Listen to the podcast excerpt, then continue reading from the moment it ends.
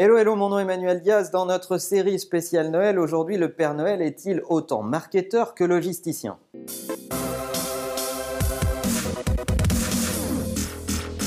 Alors, tous les marchands à l'approche de Noël investissent à max dans leur période de communication, leur campagne marketing. C'est le moment où il faut vendre, c'est le moment où il faut être visible. Et de l'autre côté, on a une quantité de stress hallucinant chez les clients parce que on veut être sûr d'être livré à temps, on veut être sûr de ne pas rater Noël.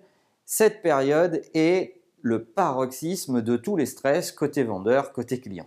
Si je ne m'inquiète pas pour les gros retailers comme Amazon qui ont l'habitude de gérer ces périodes, eh bien les plus petits marchands ont plus de difficultés parce que moins habitués à gérer ces pics et ces périodes particulières. Il y a en général une grosse pression du management pour réussir ces chiffres et on voit à l'intérieur de ces nouveaux commerçants des choses assez schizophrènes. Par exemple, le marketing lance des campagnes tous les jours, les optimise, lance des campagnes d'AdWords, lance des campagnes de promo, etc., etc. Et des fois, on voit dans ces organisations cette même entité marketing ne jamais poser la question à la gestion des stocks ou à la logistique de leur capacité à traiter ces futures ventes. Vous le savez, c'est un enjeu dont on parle régulièrement dans la transformation digitale, enlever les silos dans l'entreprise. Eh bien, Noël sera un catalyseur, sera vraiment la, preuve des entreprises qui se sont transformées digitalement et qui sont capables de proposer une expérience globale client bien pensée.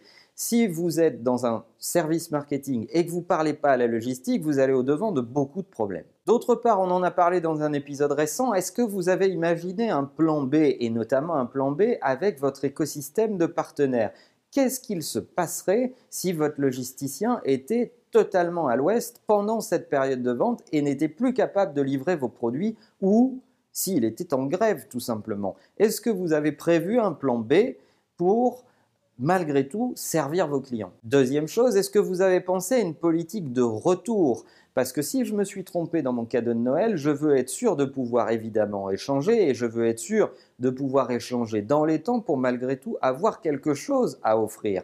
Donc, je vous conseille très sincèrement et très fortement de mettre en avant votre politique de retour et des garanties sur les délais si vous voulez surperformer les ventes pour Noël. Enfin, d'un point de vue managérial, c'est la période dans laquelle vous, manager d'unité ou leader d'entreprise, vous devez particulièrement encourager vos équipes parce que c'est une période dans laquelle le stress est maximum. Donc, descendez dans les équipes, allez voir les gens et encouragez-les pendant cette période difficile. Alors évidemment, la logistique, c'est pas sexy, mais pensez à fiabiliser votre chaîne logistique parce que c'est ce qui rendra votre promesse réelle auprès de vos clients.